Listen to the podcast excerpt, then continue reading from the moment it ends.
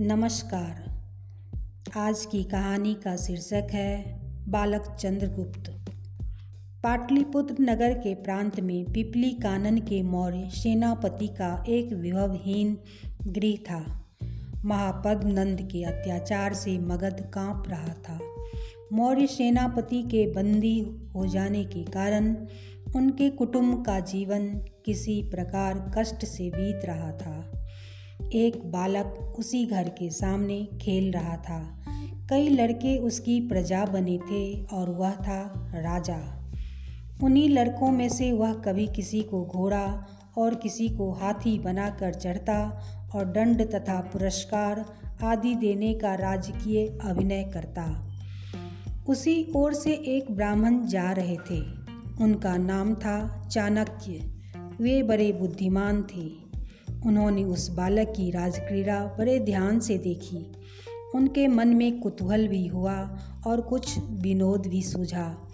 उन्होंने ठीक ठीक ब्राह्मण की तरह उस बालक राजा के पास जाकर याचना की, राजन, मुझे दूध पीने के लिए गऊ चाहिए। बालक ने राजा की सी उदारता का अभिनय करते हुए सामने चरती हुई गायों को दिखाकर कहा, इनमें से जितनी इच्छा हो गायें ले लो। ब्राह्मण ने हंसकर कहा, राजन, ये जिसकी गायें हैं वह मारने लगे तो? बालक ने सौगर्व छाती फुलाकर कहा, किसका साहस है जो मेरे शासन को न माने। जब मैं राजा हूँ तब मेरी आज्ञा अवश्य मानी जाएगी। ब्राह्मण ने आश्चर्य से बालक से पूछा, राजन, आपका शुभ नाम क्या है?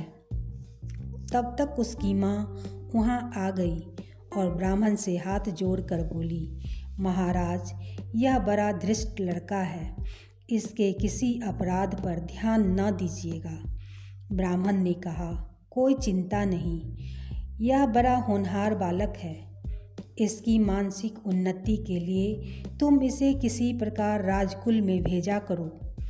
उसकी माँ रोने लगी, बोली, हम लोगों पर राजकोप है और हमारे पति राजा की आज्ञा से बंदी किए गए हैं। ब्राह्मण ने कहा, बालक का कुछ अनिष्ट न होगा, तुम इसे अवश्य राजकुल में ले जाओ।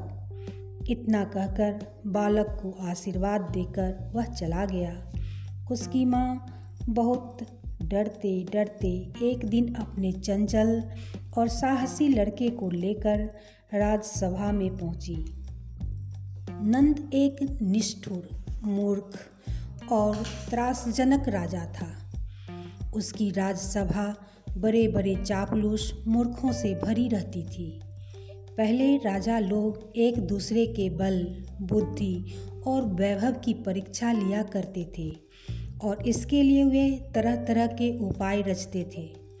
उसी समय जब बालक माँ के साथ राज्यसभा में पहुँचा, किसी राजा के यहाँ से नंद की राज्यसभा की बुद्धि का अनुमान करने के लिए लोहे के पिंजरे में मोम का सिंह बनाकर भेजा गया था और उसके साथ यह कहलाया गया था कि पिंजरे को खोले बिना ही सिंह को निकाल लीजिए।